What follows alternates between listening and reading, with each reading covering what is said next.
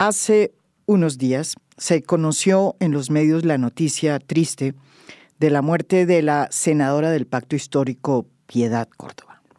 Y digo que es triste porque es la muerte de una mujer aguerrida, polémica, que siempre estuvo en el ojo del huracán.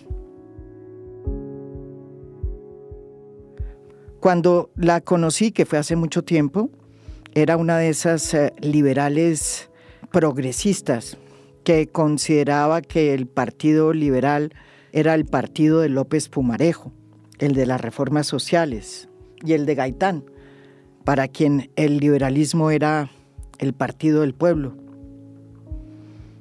Desde que recuerdo a Piedad, tuvo un interés profundo en ver cómo podía aportar para solucionar el conflicto en Colombia.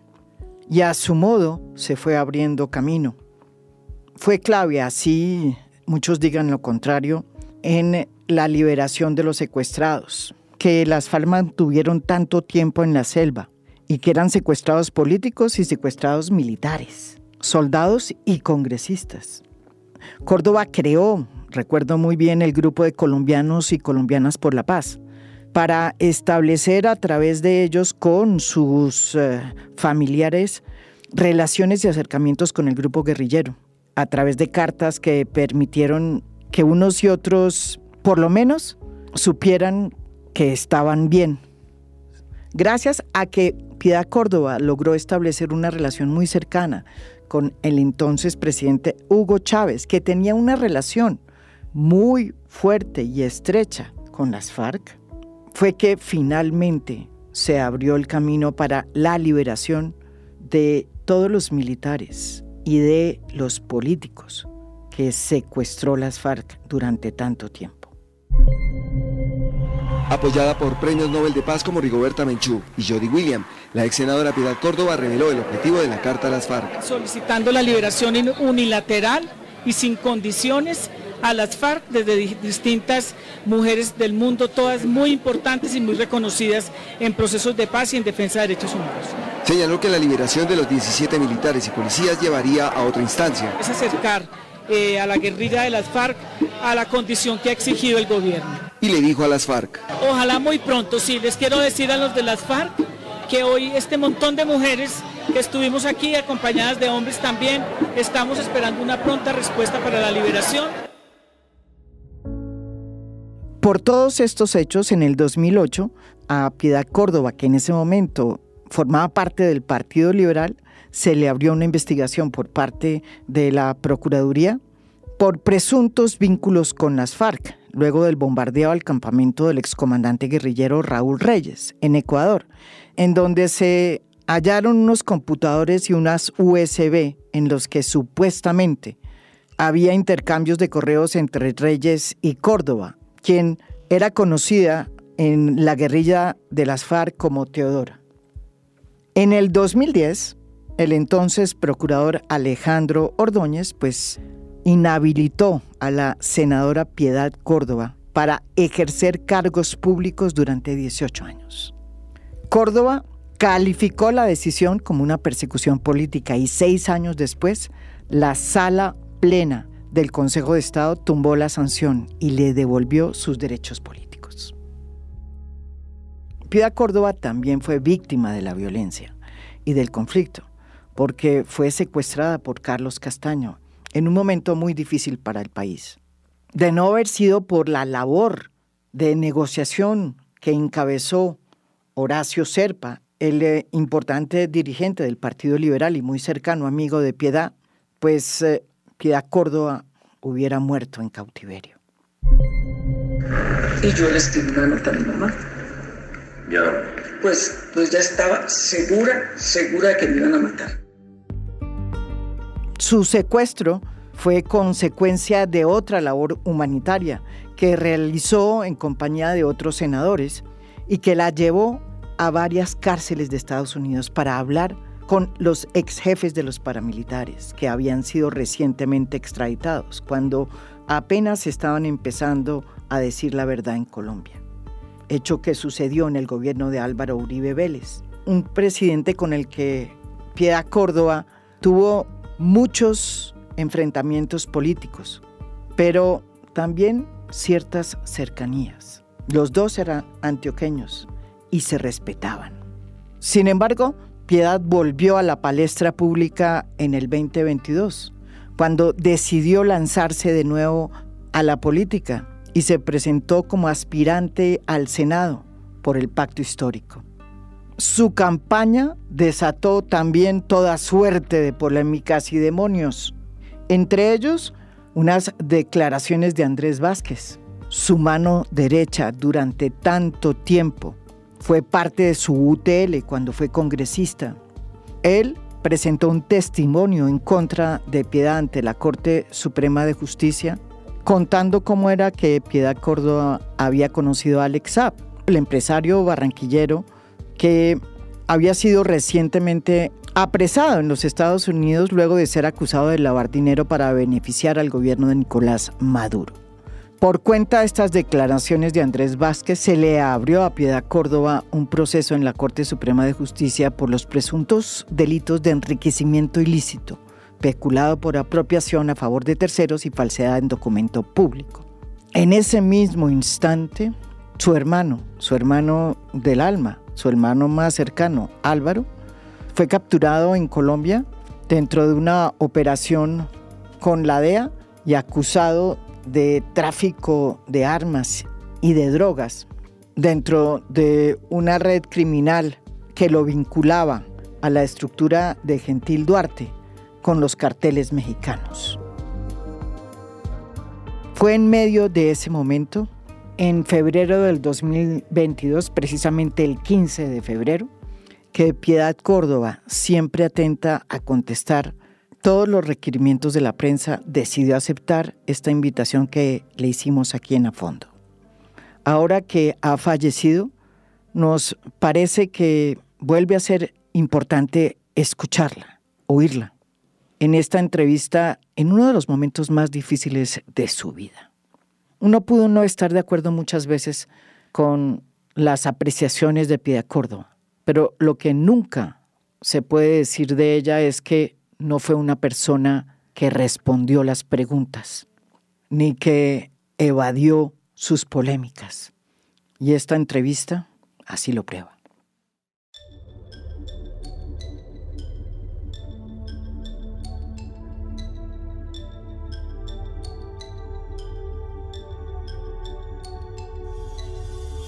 Nuestra invitada de hoy a fondo es una mujer que es el centro hoy, no de una, sino de varios escándalos y graves.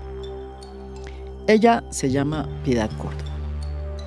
Piedad Córdoba, como ustedes bien saben, es una dirigente política eh, que siempre ha defendido al régimen de Venezuela desde que Hugo Chávez llegó al poder es defensora del chavismo, pero también es defensora del régimen cubano.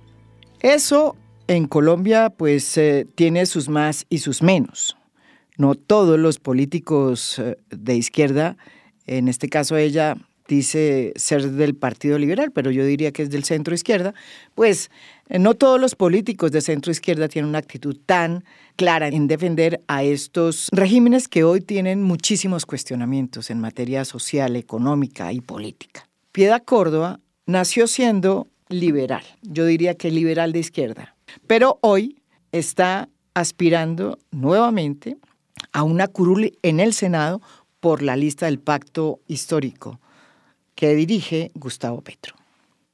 Pero además Piedad Córdoba es también centro de otro gran escándalo, el escándalo de Alex ¿Quién es Alex Lo hemos discutido aquí en a fondo. Alex es este empresario palestino colombiano de Barranquilla que llegó desde el 2010 a Venezuela y se convirtió en el rey de los contratos, de la gran contratación del régimen de Maduro. Según muchas fuentes que van desde Armando Info hasta los libros que ha escrito o el libro que ha escrito Gerardo Reyes, el periodista de Univisión, Piedad Córdoba habría sido la madrina de Alex Saab en Venezuela. Hace dos años fue finalmente capturado en Cabo Verde. Fue pedido en extradición a Estados Unidos y desde entonces está siendo juzgado por conspiración y lavado de activos del régimen de Maduro. Alex Saab vuelve a ser noticia hoy por dos cosas.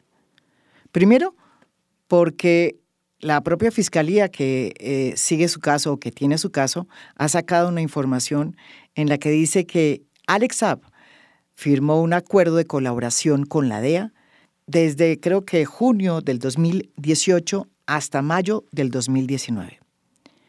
Y que durante ese tiempo Alex Saab envió información o le entregó información a la DEA sobre el organigrama de sobornos que aceitaba la maquinaria de corrupción en Venezuela. Sin embargo, también se supo en esa misma información, eh, según lo dice un cable de la AP, que esa colaboración duró poco, solo ese año, porque la información que le entregaba aparentemente no era de mucho interés ni de mucha valía para la DEA. Al año fue capturado Alex Saab. Le llegó la roya una vez decidió no seguir colaborando con la DEA. A pesar de que él ya había entregado, cuando estuvo colaborando con la DEA, 10 millones de dólares. La otra noticia eh, por la que Alex Saab vuelve a estar en el centro de la controversia y que tiene que ver mucho con la invitada de hoy en A Fondo, son las declaraciones que sacó recientemente de nuevo, hechas hace cerca de cuatro meses ante la Corte Suprema de Justicia, Andrés Vázquez. Las declaraciones son durísimas porque vuelven otra vez a señalar los nexos profundos que habría tenido la senadora Piedad Córdoba con Alex Saab y el régimen de Maduro. ¿Y quién es Andrés Vázquez? Bueno, pues Andrés Vázquez fue una persona muy cercana a Piedad Córdoba desde el 2006, cuando ella eh, era senadora y resultó elegida nuevamente senadora por el Partido Liberal en ese entonces. Formó parte de su UTL del 2006 al 2010. Y no solamente fue parte de su UTL, Piedad Córdoba se lo llevó a Caracas para que le ayudara en todo este tema del el servicio humanitario que supuestamente ella estaba haciendo para liberar a los secuestrados de las FARC. Y el régimen eh, de Chávez en ese momento les dio un piso entero del Hotel Melia. En ese momento era el hotel eh, reconocido por el régimen para eh, recibir a sus personas amigas. Ahí estuvo Piedad Córdoba y Andrés Vázquez durante mucho tiempo, en todo ese piso. Y eso lo vimos muchos periodistas.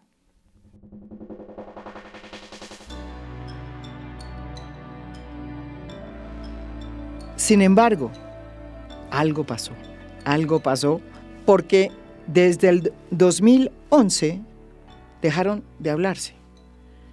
¿Qué pasó? Esa es una de las preguntas que le tengo a Piedad Córdoba.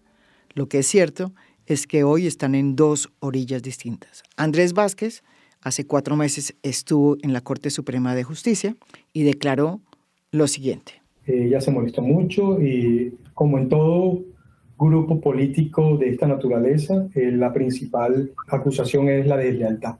Es un desleal. Es un desleal y ahí yo dije, no quiero más nada con piedad. la situación fue muy grave.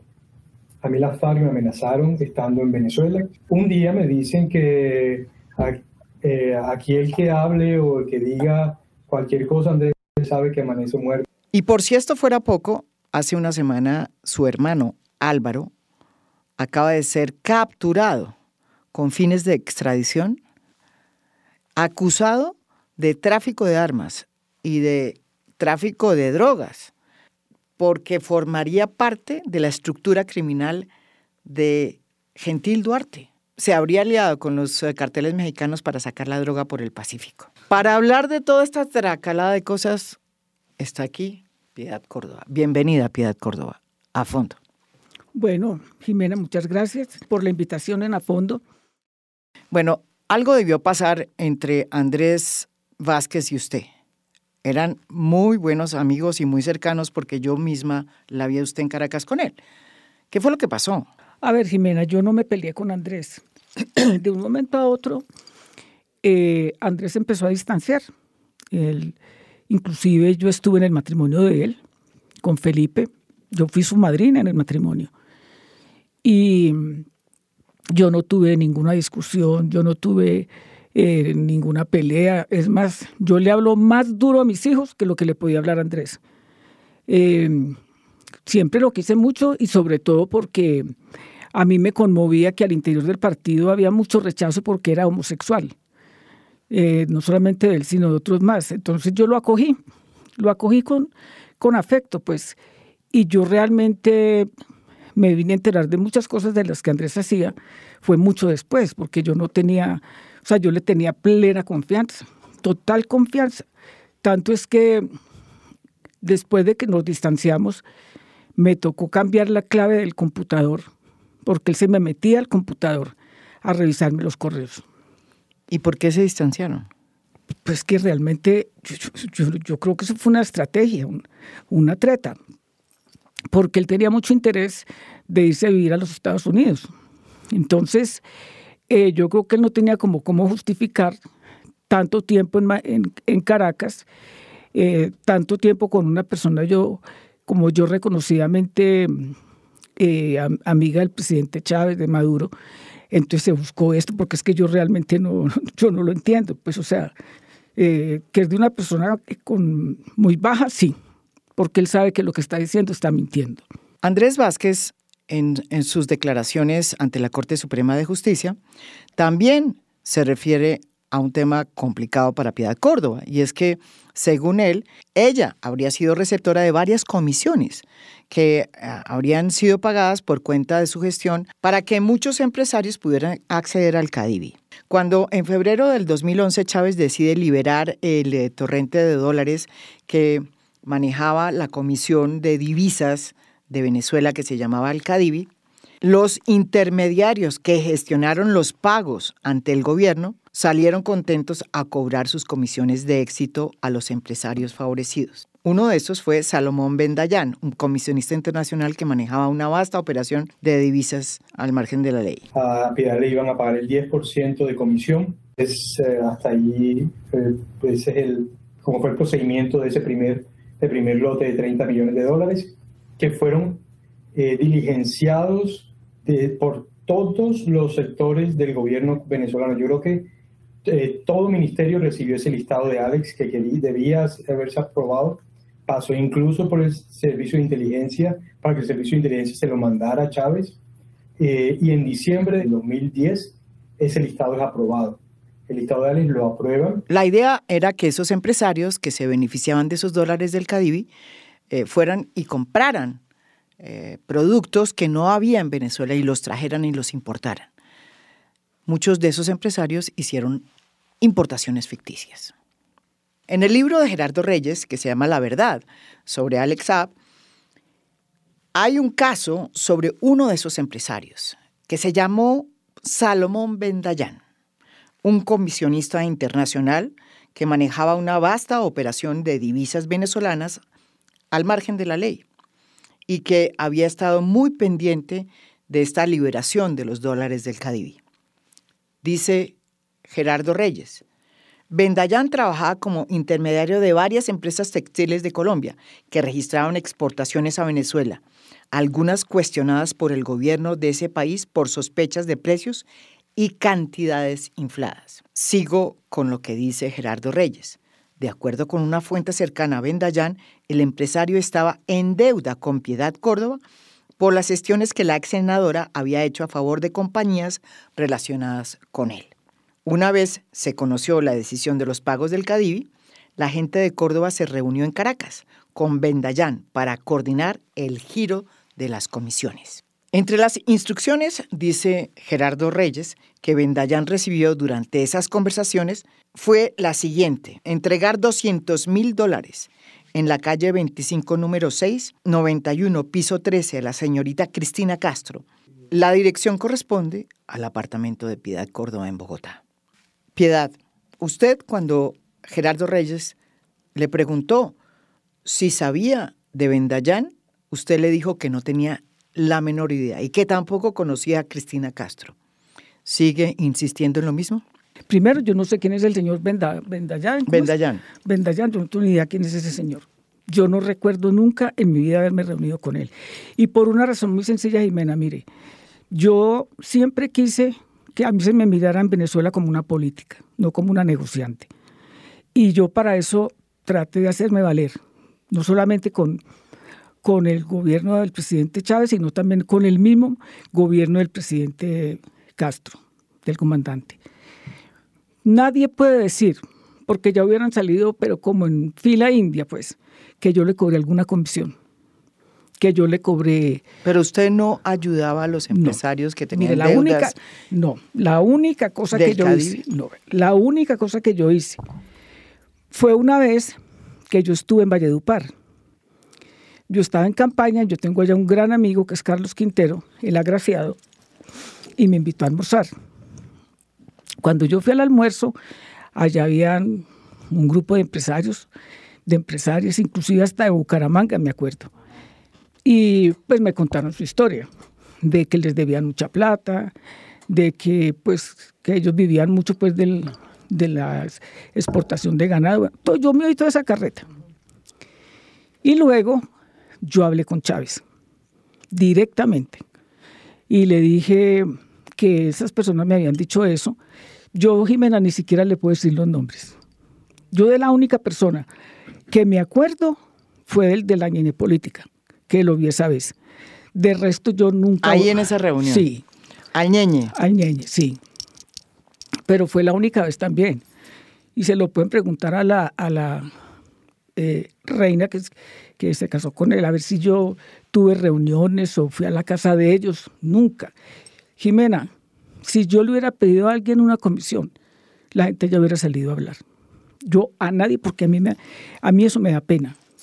Eso no es malo pero yo no, yo no tengo ese Y este correo que da, es pura que aparece aquí. Eso es pura mierda. Yo no, si ese correo existe, lo escribiría Andrés, porque yo no, o sea, más bruta sería yo, pudiendo hablar con Chávez, ponerme a mandar un correo. Primero que todo, yo no sé quién es Cristina Castro. En mi familia no hay ninguna, pues que yo recuerde, que se llame Cristina. Y Jimena, una cantidad tan absurda de plata pues ¿quién le va a llevar a uno 250 mil dólares a la casa?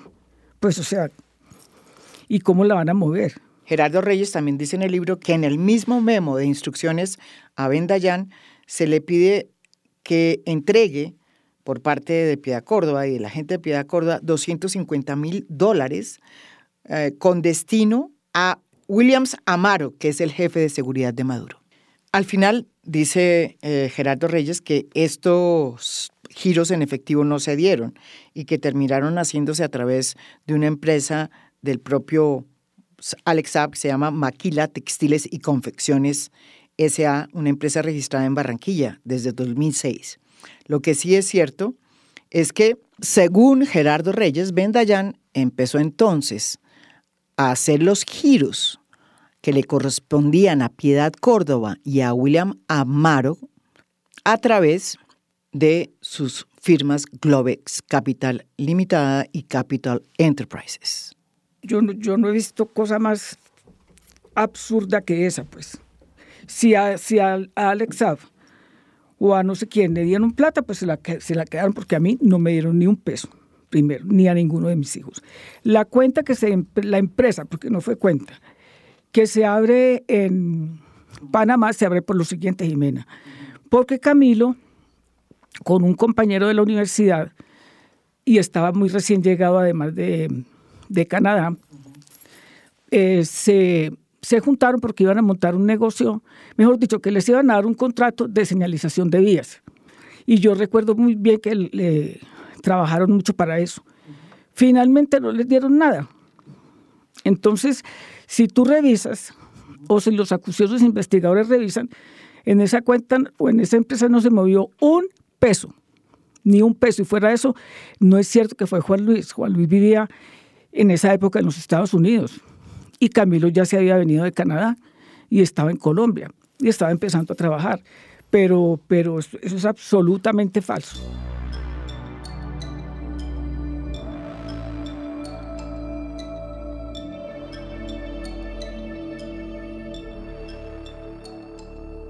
Yo le pregunté a usted hace dos años si usted conocía a Alex Saab y usted prácticamente me dijo que lo conocía muy poco y que era un desconocido. Sin embargo, después ya empezó a decir que ha estado en más ocasiones, que ya lo he visto más y que, en fin. ¿Cómo conoció usted a Alex Saab? Y si es cierto que usted fue el que le presentó a Nicolás Maduro, como dice Andrés Vázquez.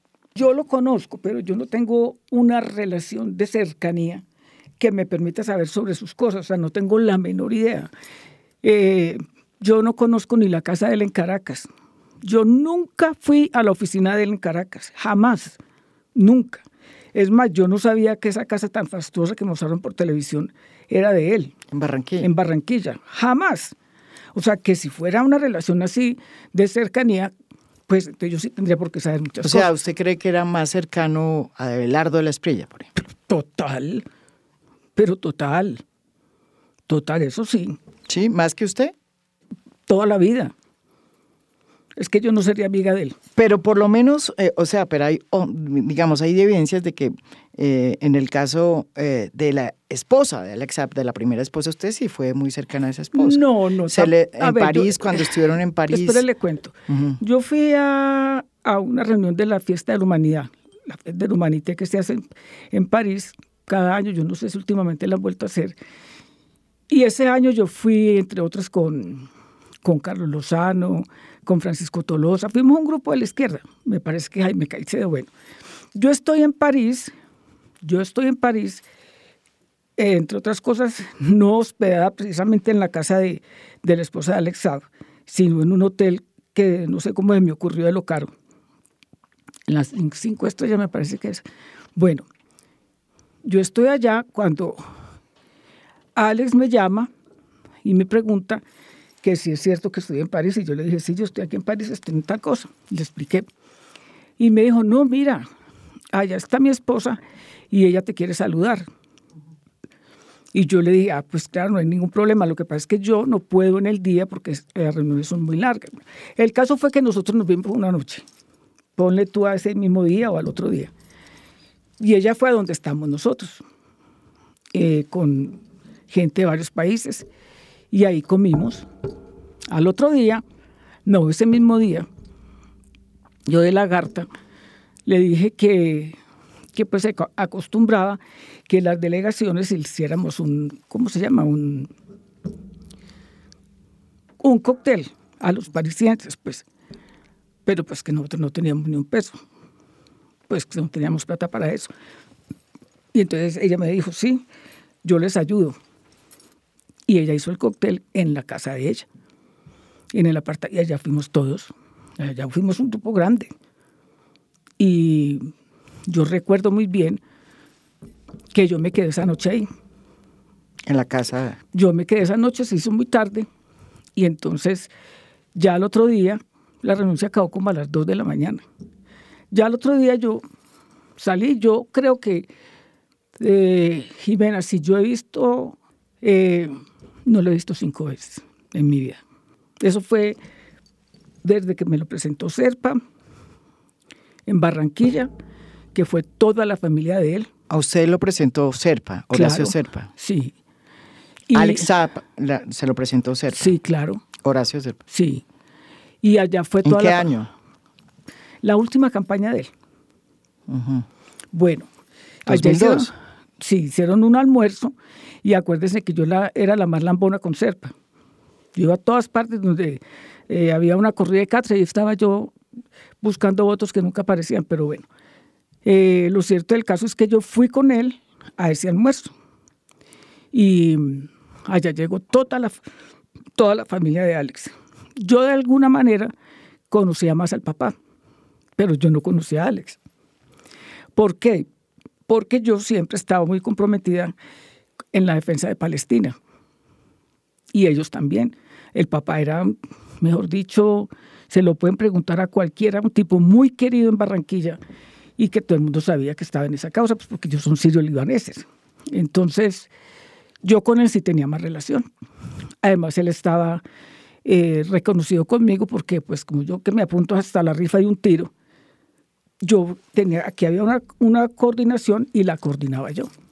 Entonces ahí es donde yo los conozco y luego ya después en París, pero Jiménez fueron dos días, yo desde ese año, desde ese año, yo no veo a, a la ex esposa de Alex, desde ese año. ¿A usted la han financiado las campañas Alex No. ¿Sus campañas? Es que la última campaña que yo hice fue en el 2010. O sea, fue la última campaña que yo hice, ya hace más de 11 años. Y antes de eso, yo ya había estado en el 2010, en el 2006. Yo no, pues prácticamente no tenía ningún conocimiento de él. Dicen que me daba plata Chávez, a Saab, bueno, no falta sino que digan que Fidel también. y las... Em, es más, Jimena, yo tengo un préstamo que lo estoy pagando en el banco, era el Banco Popular y me lo compró el banco BBVA por 500 millones. Y yo ese préstamo lo hice para financiarme la campaña. Cuando me dio pues el ataque de lanzamientos que la presidencia, que me fui a recoger firmas. Entonces, en últimas, yo vi que yo no iba a poder con eso. Y, yo tuve una presión muy indebida de, de un agente de España para que yo me, retirara y no le obstruyera el camino a Petro. Me hicieron la vida imposible. Entonces yo me retiré y ahí estoy pagando el préstamo.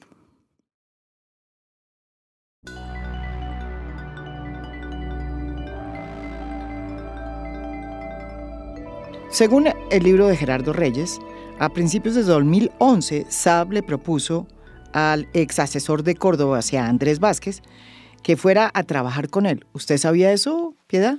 Pues yo, no sé. Pero yo, primero que todo, porque pues no era, como te dijera Jimena, no era una relación de amistad permanente ni cosas de esas por el estilo. Vea cómo era de mentiroso, que ahí mencionan a, a William Amaro. William Amaro es el jefe de seguridad de Nicolás. Es un tipo súper serio. Se crió con Nicolás. Pues, ¿cómo se iba a prestar para eso? Y lo de Alex, lo de Andrés, pues que yo hubiera, pues a mí me lo hubiera dicho entonces Alex. Yo quiero que este pelado se venga a trabajar conmigo. A mí nunca me dijo eso. Nunca. Es más, yo no puedo decir que entre ellos había una relación cercana, lo que sí puedo decir, y me voy a, tomar el trabajo de demostrarlo, es que Alex le consignó a él en su cuenta 150 mil dólares, que estaba montando una empresa de vestidos, algo así por el estilo. Pero lo que pasa es que yo, yo ya no tenía ahí ninguna información. Y es más, yo no recuerdo que Andrés fuera cercano a Alex no recuerdo, independientemente que los dos sean de Barranquilla. Pero Alex no, no, pues yo me hubiera dado cuenta, Jimena, muy fácil, pero yo no me di cuenta de eso. Ahora, eh, a mí quien me cuenta lo de la plata es un muchacho que lo estoy buscando, ni siquiera recuerdo el nombre, y estoy dando todas estas declaraciones a ver si aparece, que era abogado, era como trabajaba con Alex, abogado, muy joven, y él un día fue al apartamento, me pidió una cita y me dijo que, pues ellos creían que yo tenía relación con, con Andrés. Y me dijo que, pues que ellos estaban hartos de las presiones de, de Andrés, porque Andrés empezó a sacar unos trinos contra Nicolás, contra Alex, pues contra Nicolás todos, contra mí todos, pero también contra Alex Entonces yo le dije, pues, si yo no tengo relación con él, a mí me tiene ya frita con, con la bladera en, todas partes. Entonces me dijo, no, nosotros pensábamos que usted era cercano a él, que todavía seguía siendo cercano a él, porque es que nos tiene hartos con los trinos. Hartos, es más. Eh, y él es el que me cuenta la plata que le consignaron y que se la consignó él mismo. Pero, Alexa. Sí. Gerardo Reyes también dice que Después de mucho consultar eh, con amigos y con eh, personas distintas, pues a sus personas más cercanas, Andrés Vázquez decidió no trabajar con Alex Saab, porque le advirtieron, un empresario amigo le advirtió que mm, detrás de las importaciones ficticias se estaban colando organizaciones criminales de todos los calibres. Y dicen aquí el libro, Vázquez compartió con Córdoba la reflexión del empresario y le anunció que dejaría de trabajar en los negocios que tuvieran relación con Saab. A Córdoba le cayó mal la decisión y le pidió a su asistente que les entregara a sus hijos Juan Luis y Camilo todos los asuntos pendientes con Saab. En octubre del 2012, dice Gerardo Reyes, Camilo Andrés Castro, hijo de Córdoba, fue nombrado presidente de la empresa panameña Papalma Investment SA, creada en mayo del año anterior a pocas semanas de la ruptura de Córdoba y Vázquez, con un capital de 10 mil dólares. Gerardo Reyes dice que esta cuenta fue abierta porque había la pretensión de que Alex participara con dinero en esa empresa. ¿Eso es cierto o no? Porque usted dice que efectivamente Camilo estaba esperando que Alex lo, apoyara para que esa empresa floreciera. La cuenta que se, la empresa, porque no fue cuenta, que se abre en Panamá, se abre por lo siguiente, Jimena. Porque Camilo, con un compañero de la universidad, y estaba muy recién llegado además de, de Canadá, eh, se, se, juntaron porque iban a montar un negocio, mejor dicho, que les iban a dar un contrato de señalización de vías. Y yo recuerdo muy bien que le, trabajaron mucho para eso. Finalmente no les dieron nada. Entonces, si tú revisas, o si los acusados investigadores revisan, en esa cuenta o en esa empresa no se movió un peso ni un peso. Y fuera de eso, no es cierto que fue Juan Luis. Juan Luis vivía en esa época en los Estados Unidos y Camilo ya se había venido de Canadá y estaba en Colombia y estaba empezando a trabajar. Pero, pero eso, es absolutamente falso. Él sí pensó en su momento que Alex de pronto le ayudaba con, con sus... Alex nunca le quiso ayudar. Es más, mm. yo tengo que decir, pues que a mí me dolió mucho eso. Un tipo de apellido Blel, de Barranquilla, contó que Alex les había dicho que a él le, chocaba mucho andar con nosotros por negros. Entonces ya ahí sí fue distancia total. Piedad, ¿a usted la tomó por sorpresa la noticia que sacó la AP, según la cual Alex colaboró con la DEA durante un año entre el 2018 y el 2019? Pues, yo no sé. Pues eso es lo que dicen, pero a mí no me gusta nada de eso. Pues, o sea, yo, yo lo, lo, lo dudo por una razón, porque es que él realmente sí ha tenido una relación muy estrecha con el gobierno venezolano. Pues demasiado. Es más, yo no tenía la menor idea cuando a él lo cogen en Cabo Verde de los cargos que tenía. Yo sí sabía de los negocios que tenía ya, pues, de todo lo que decía la gente. Pero ya yo decir que, pues que conozco como esas cosas, yo no sé. Yo personalmente lo dudo. ¿A usted la DEA la ha buscado? Sí. A mí me buscó la DEA por intermedio de un abogado en tres oportunidades. ¿De un abogado colombiano? Sí. En tres oportunidades, y no solamente a mí, también buscó a mis hijos. Y a mí me propuso en una de esas reuniones, que yo me molesté muchísimo, que la DEA estaba dispuesta a darme la visa y que estaba dispuesta a darme 10 millones de dólares. Si yo hablaba de Nicolás Maduro, de la esposa Celia y de Alex Yo fui muy contundente. Y es más, afortunadamente yo lo hice. Yo fui a Caracas y hablé con Nicolás. Y le dije, mire lo que está pasando. Y pues yo ni loca iría allá, me dejan arrestada. Entonces, yo al tipo lo rechacé inmediatamente. Le dije, no, no nada que hablar. ¿Qué voy allá a decir que no sé? ¿Y tres veces y en qué año? Eso fue, Jimena, eso hace como... Ah, eso, fue como en el 2016-17. Me acuerdo es por lo que como yo estaba recogiendo firmas para la campaña presidencial, él me cayó a, dos reuniones en Barranquilla. ¿Y, la, ¿Y tres veces le hizo el intento durante ese año? Y hasta hace poco. ¿Hasta hace poco cuándo fue la última? Ahorita en diciembre, ¿cierto? Como en diciembre. Y afortunadamente yo como ya uno... ¿Y qué le dijo en diciembre? Como uno ya ¿Cómo fue la de diciembre? como me volvió, la diciembre fue además peor, porque eh, yo ya aprendí con, con, todas estas cosas, pues ya a mí me da hasta miedo hablar por teléfono. Yo tuve un testigo conmigo y lo preparé para que escuchara y de todo.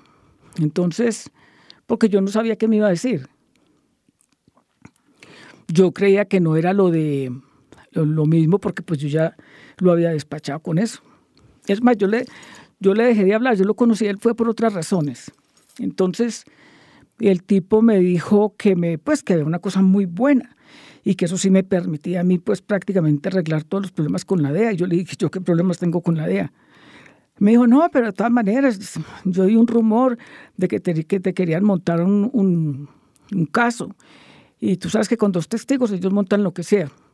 Entonces yo lo escuché y me dijo, no, es que tú puedes ir a Venezuela, proponerle al presidente Maduro que los tres gringos que fueron cogidos en la operación Gedeón allá en Caracas o en Venezuela, pues yo no sé en dónde, eh, los intercambien por Alexaf.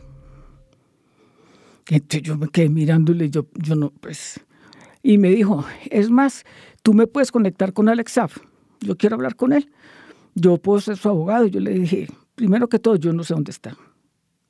Sé que está en Estados Unidos, pero yo no tengo ni siquiera sus teléfonos. Escasamente lo tuve cuando, cuando estaba en, en, Caracas, pero yo no tengo ni sus teléfonos, ni los de su familia, yo no tengo nada. Y, y pues yo personalmente no soy capaz de decirle eso a Nicolás. Yo no. De todas maneras, no tengo la forma de conectarte con él ni con sus abogados tampoco. A lo único que conozco es al español y yo no tengo la confianza como para llamarlo a decirle eso. Entonces, la cosa se quedó así, pero yo volví y le comenté a Nicolás. Le dije, mire, esa cantidad de trampas, yo ya, pero yo ya estoy harta con esto. Pero pues tampoco fue que él me dijo, sí, claro, vamos a... Me dijo tan raro, ¿cierto?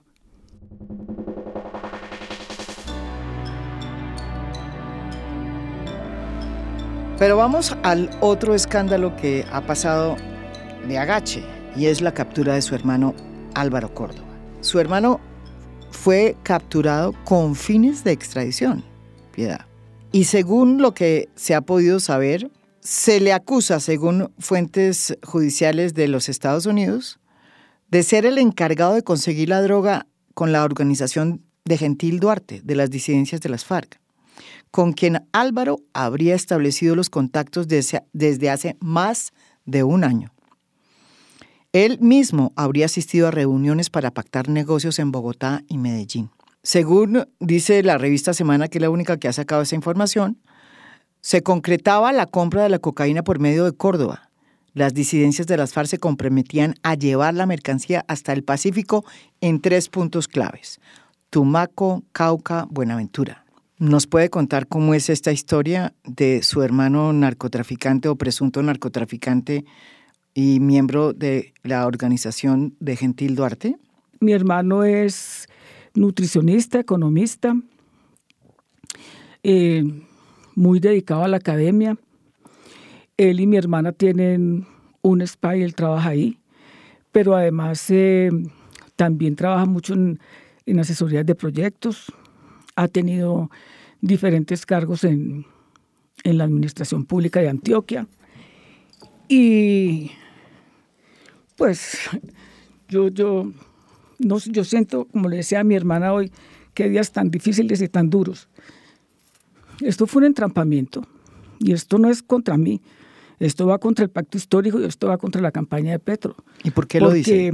¿Qué pasó? Porque con el trabajo que hemos venido haciendo, que a mí me ha en medio de todo ponerme al frente porque yo no puedo dejar a mi hermano tirado, que mi hermano no es narcotraficante, no es como dijo Semana que es que tenía, que fue comandante del Frente 17 de la FARC, ni yo sé qué es, que durante 10 años fue el que manejaba el narcotráfico, pues una serie de, de cosas que son de una irresponsabilidad y que hacen un daño terrible. Lo que pasa es que a mi hermano lo busca una activista que trabajó conmigo, y digo trabajó porque ya no la quiero ver ni en foto, durante muchos años, del Partido Liberal, chocuana además, pero vivía hace muchos años en Antioquia.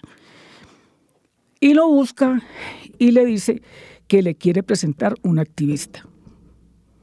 Bueno, mi hermano estaba en el cuento de, de él, él, es súper petrista, pues. Inclusive cuando yo no había entrado, él, él se molestaba conmigo.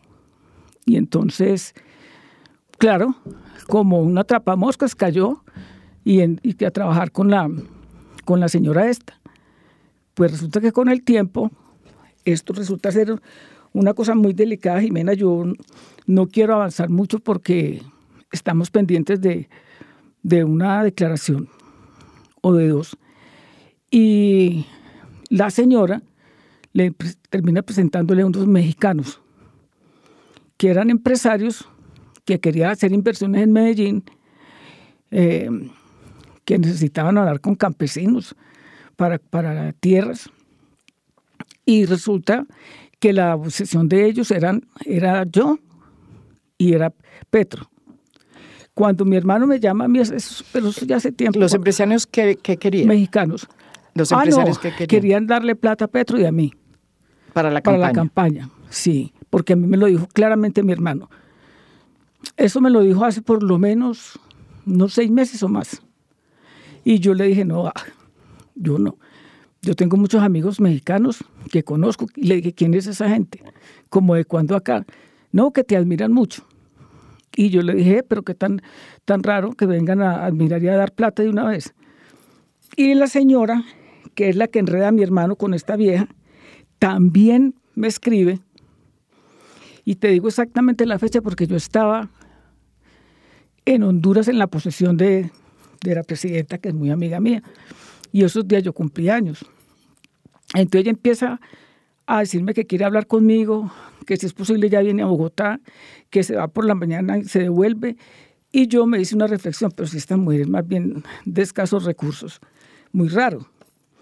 Y ya me, me, me más cuando me dice que, que me tienen un regalo, que algo que me conviene muchísimo, que me lo dejó una persona que me admira, que entonces que ella viene, eh, yo le empiezo a sacar el cuerpo. Y ahí están los correos guardaditos, afortunadamente. Y yo le saco, me le salgo por la tangente y digo, no, no, yo voy a Medellín y allá hablamos.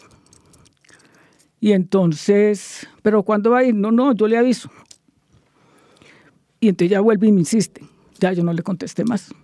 Entonces, esta persona yo creo que lo que quería era que ese día que cogieron a mi hermano y al, y al juez de paz, eh, me cogieran a mí también ahí. Claro, pues que ya, ahí sí como dice el dicho, no contaban con mi astucia. Y, las, y, la, mm, y cuando sucedió el operativo en el que terminó su hermano, es eh, ahí, ahí están eh, un juez de paz, que es Álvaro Jaramillo. Sí. Y está la señora esta que es la que supuestamente trae a los... Sí, y está eh, un mexicano. Está un mexicano. Entonces los tipos, yo no sé pues si esto sea prudente decirlo, pero los tipos le cogen un maletín. Yo lo que no tengo claro, pues no sé, pero le tengo que preguntar a mi hermano eh, de quién es la casa donde ellos estaban en el poblado, donde los invitaron a almorzar. Y los tipos cogen un maletín y le dicen a, Jaramillo que para que me lo entregue a mí y a Petro. Entonces él le dijo, no, no, no, es que yo a no la conozco casi, ni riesgos. Entonces, dígaselo a Álvaro.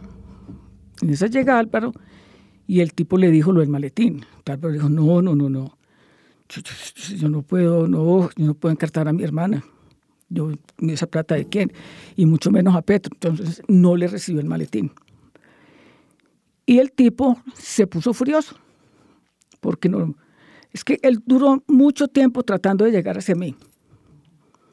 Es más, Jimena, yo hice la adhesión, a la adhesión al pacto histórico el 23 de septiembre y ellos estuvieron ahí. Claro que yo pues no, no los identifico porque yo no, yo estaba en mi carreta y a la vieja tampoco. Entonces, como yo tenía unos invitados internacionales y fuera de eso estaba en silla de ruedas, yo siempre soy muy reacia para las fotos. La gente me molesta conmigo, pero ahí se van dando cuenta por qué. Yo salí rápido, yo salí súper rápido. ¿Por qué? Porque yo los había invitado a hacerles una atención en la casa. Porque dije yo, tuvieron la gentileza de venir a acompañarme de México, de Ecuador, de Honduras, de Guatemala, de Argentina, de Chile. Entonces yo les voy a hacer una atención en mi casa. Y yo me fui para la casa, inclusive mi hermano cayó después con un agente de Antioquia, de la, Unión Patriótica. Cuando usted cuenta que em, su hermano fue contactado por dos empresarios que querían aportar a la campaña suya, la de Petro, ¿qué está sugiriendo? ¿Qué cree que hay detrás? Porque eh, uno estaría entendiendo que lo que usted está insinuando claramente es que hay un entrampamiento para ver cómo afectar la campaña de Petro.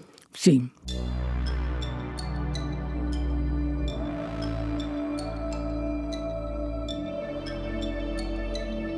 Y entonces eh, vamos a esa otra investigación que usted tiene y que es una investigación por cuenta de la FARC política, que fue hecha precisamente por Roy Barreras, una denuncia.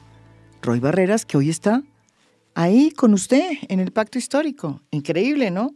Miren lo que dijo Roy Barreras en ese entonces y motivo por el cual tiene hoy esta investigación de la FARC política. Me avergüenzo de todos los parapolíticos que están en la cárcel.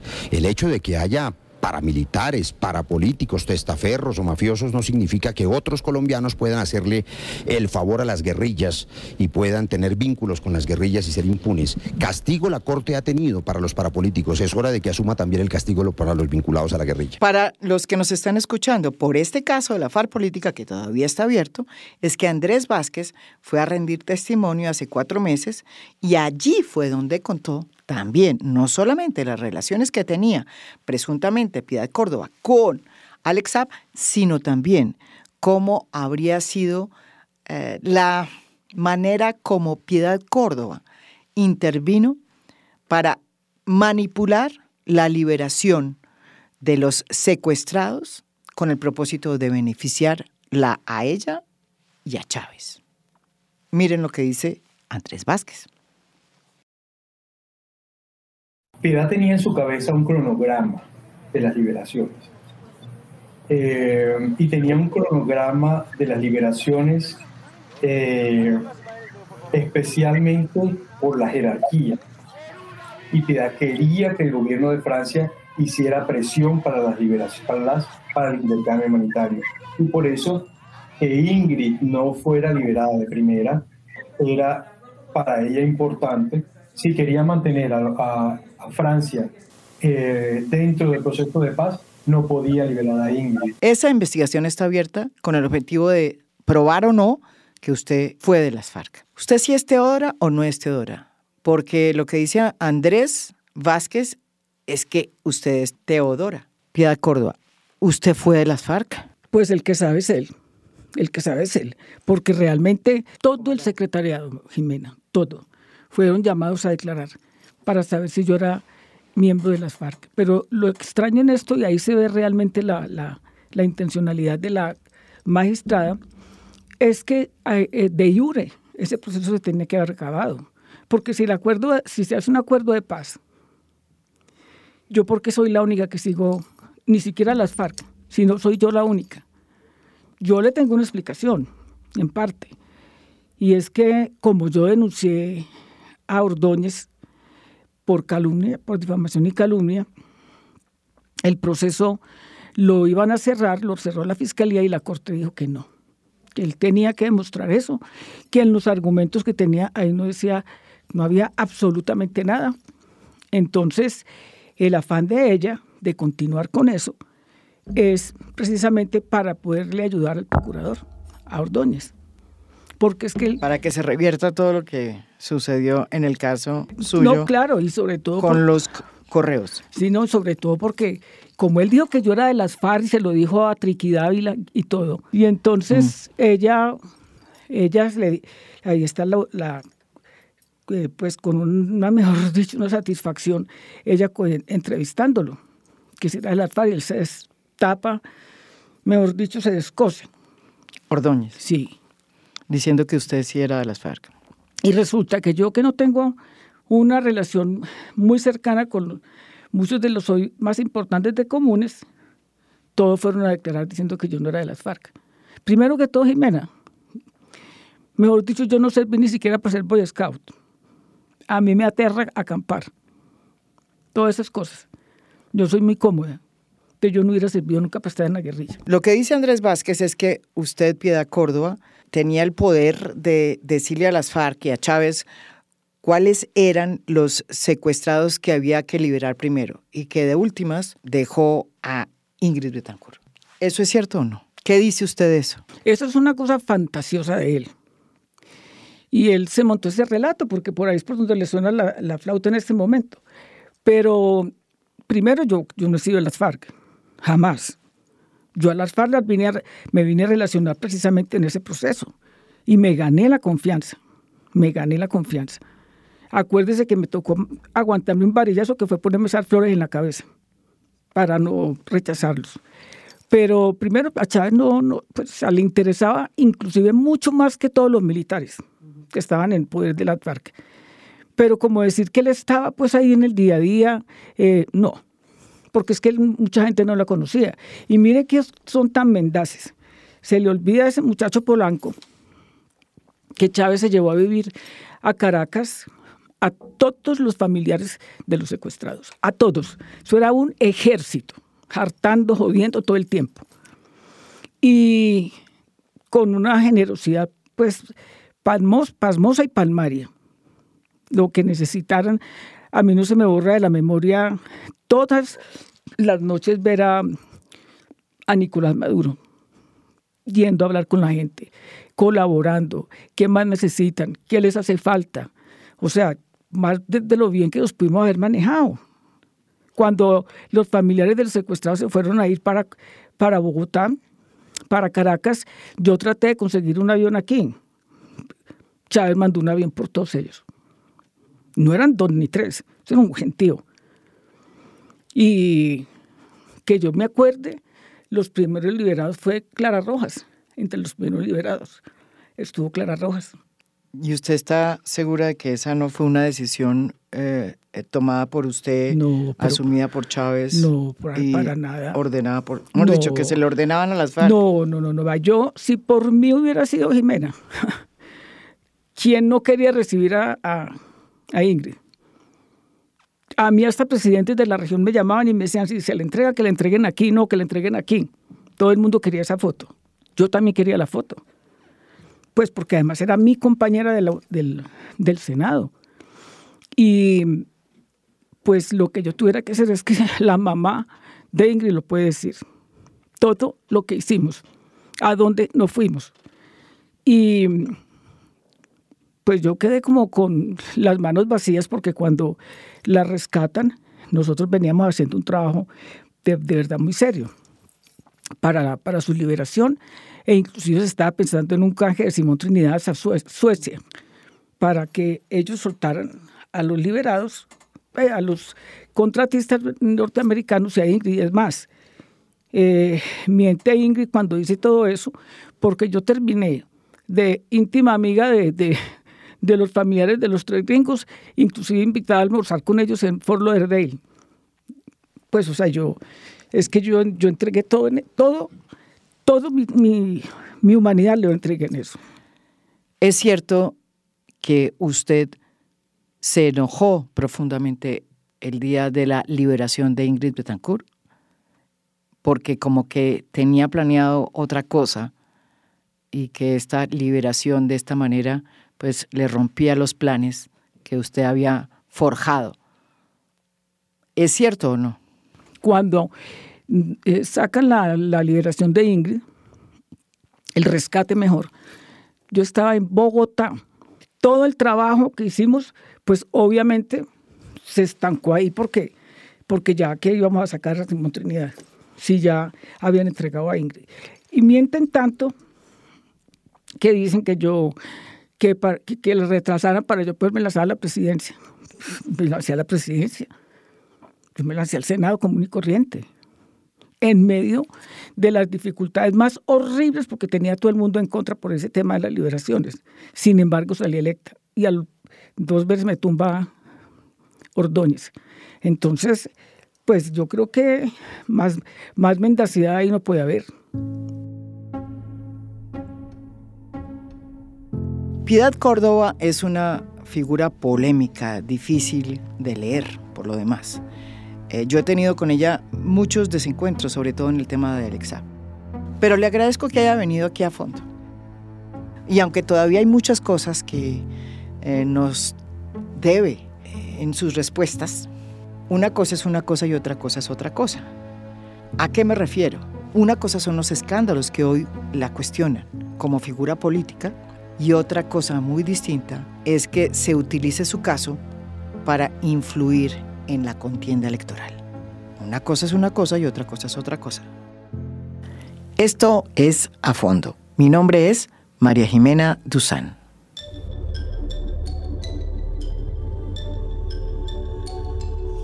A Fondo es un podcast original de Spotify. Producción general, Lucy Moreno. Editor de contenido, Adrián Ateortúa. Editores de audio, Cristian Leguizamón y Audio Factory. Música original del maestro Oscar Acevedo. Por Spotify, director de estudios Latam y Latin X, Javier Piñol. Lead the Content Development, Nacho Gil. Lead the Productions Operations, Camila Justo. Lead the Programming, Promotions and Editorial, Thais Tavara. Producción, Sara Barrett. Supervisión, Sofía García Ramos. Business Affairs, María Valero. Por Marketing, Marta Rodríguez y Martín Jaramillo. Design Manager, Ángel Acevedo. Comunicación y prensa, José Echeverry y Eugenia Rojas. Editorial, Patricia Cordero. Legal, Janet Vázquez. Gracias por escuchar. Soy María Jimena Duzán.